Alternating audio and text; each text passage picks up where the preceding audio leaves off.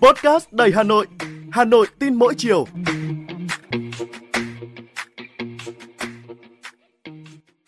Xin chào bạn, tôi là Thúy Hằng, người đồng hành với bạn trong số podcast Hà Nội tin mỗi chiều ngày hôm nay.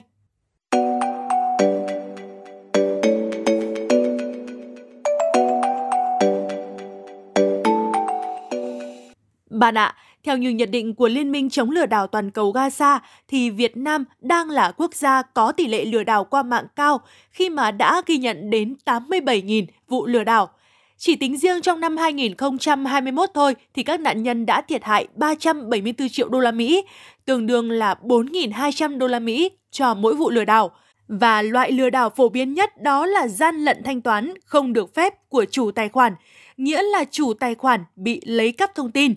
Kiểu lừa đảo này xảy ra khi mà tội phạm lấy được thông tin đăng nhập của khách hàng hoặc đã lén lấy thông tin xác thực của khách hàng trước đó. Và từ đây, tội phạm giành được quyền truy cập tài khoản khách hàng và thực hiện giao dịch mà chủ tài khoản lại không hề hay biết. Và để có thể ngăn chặn tình trạng này thì từ ngày mùng 1 tháng 7 năm 2024, người nào muốn chuyển tiền trực tuyến hoặc nạp tiền vào ví điện tử trên 10 triệu đồng thì phải xác thực sinh chắc học qua khuôn mặt và vân tay.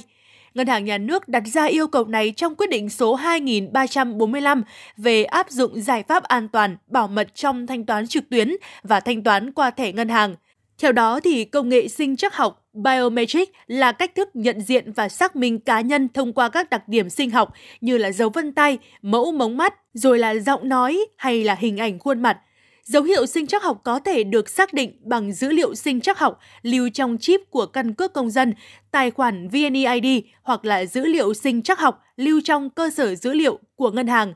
Đánh giá về đề xuất này thì nhiều chuyên gia cho rằng là việc chuyển khoản tiền bằng xác thực sinh chắc học là rất an toàn và hiệu quả, bởi lẽ là việc sử dụng mật khẩu để xác thực đã lỗi thời. Nhiều người tiêu dùng thậm chí là còn quên mật khẩu của mình trong khi mà xác thực sinh chắc học trong thanh toán có nhiều ưu điểm mới và an toàn hơn. Tuy nhiên thì việc chỉ quy định giao dịch bắt buộc xác thực sinh chắc học từ 10 triệu đồng là chưa hợp lý, bởi lẽ là nếu như mà cho rằng là cần phải xác thực với những giao dịch có số tiền lớn thì 10 triệu đồng chưa phải là số tiền quá lớn. Còn nếu như mà coi tiền là một giá trị thì mọi con số đều có giá trị. Hơn nữa là việc xác thực sinh chắc học rất an toàn, tiện lợi và dễ dàng sử dụng được. Vì vậy khi mà đã triển khai thì nên quy định với mọi giao dịch, không kể số tiền là bao nhiêu. Với việc xác thực sinh chắc học thì người mở tài khoản và người thực hiện giao dịch phải là một. Điều này có thể sẽ gây khó khăn cho một số tổ chức tín dụng.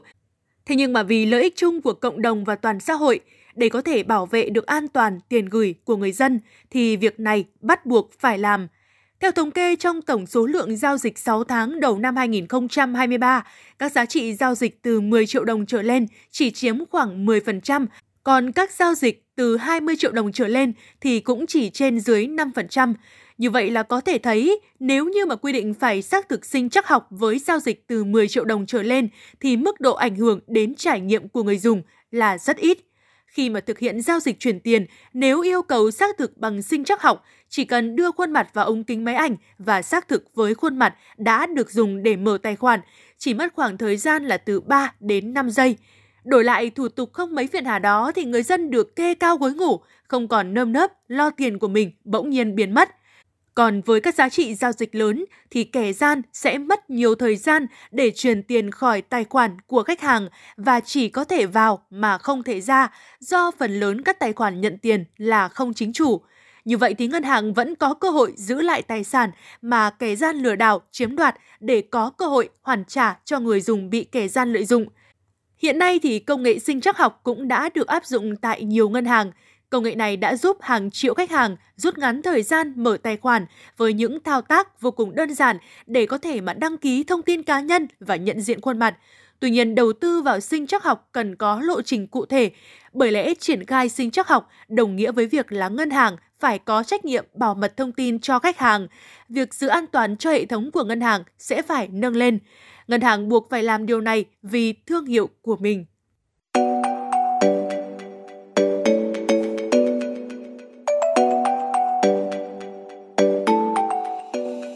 Bạn đang nghe podcast Hà Nội tin mỗi chiều. Xin được chuyển sang một thông tin đáng chú ý khác.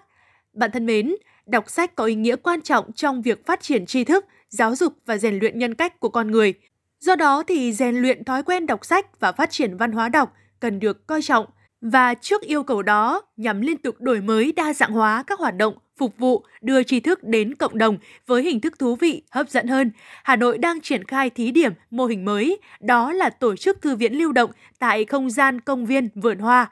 Trong đó, Thư viện Hà Nội chủ trì tổ chức mô hình thí điểm thư viện lưu động tại không gian công viên Vườn Hoa trên địa bàn thành phố. Theo kế hoạch số 695 ngày 17 tháng 10 năm 2023 của Sở Văn hóa và Thể thao Hà Nội về việc tổ chức hoạt động thư viện lưu động năm 2023 và bên cạnh phục vụ bạn đọc tại hai cơ sở cố định, đó là số 47 phố Bà Triệu, quận Hoàn Kiếm và số 2B, phố Quang Trung, quận Hà Đông, thì Thư viện Hà Nội đã tích cực tổ chức chương trình thư viện lưu động đến các trường học, thôn, tổ dân phố, phòng đọc cơ sở, khu công nghiệp, trại giam, và gần đây thì phải kể tới đó là mô hình thư viện lưu động mới phục vụ bạn đọc tại công viên Vườn Hoa. So với thư viện truyền thống thì mô hình thư viện lưu động có cách thức phục vụ linh hoạt hơn. Người dân và đặc biệt là các em thiếu nhi được đọc sách tại một không gian mở sẽ có một trải nghiệm thú vị sau những giờ học trên lớp.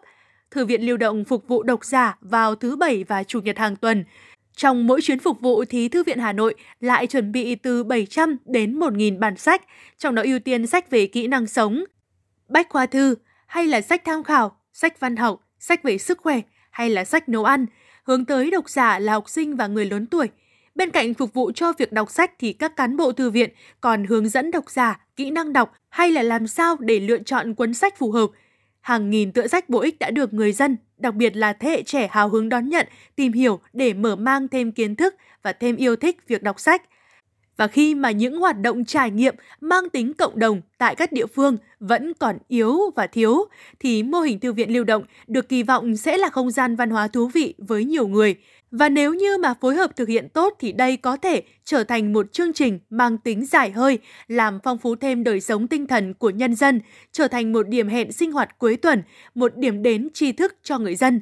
Những hoạt động như thế này cũng sẽ giúp cho các đơn vị xuất bản đến gần hơn được với công chúng, bởi lẽ những hội sách được tổ chức trong một vài ngày có thể chưa tiếp cận được hết các đối tượng độc giả do nhiều yếu tố, cả khách quan và chủ quan.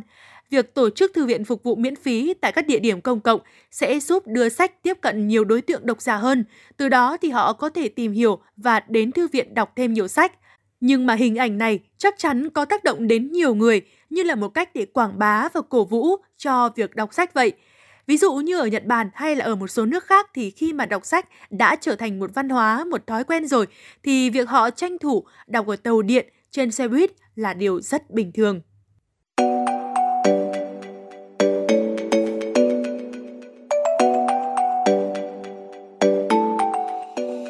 Bạn thân mến, bạn vừa nghe podcast Hà Nội tin mỗi chiều của Đài Phát thanh Truyền hình Hà Nội. Các bạn có điều gì muốn trao đổi, hãy để lại bình luận ở bên dưới để chúng ta cùng bàn luận trong những số tiếp theo nhé. Còn bây giờ thì xin chào và hẹn gặp lại.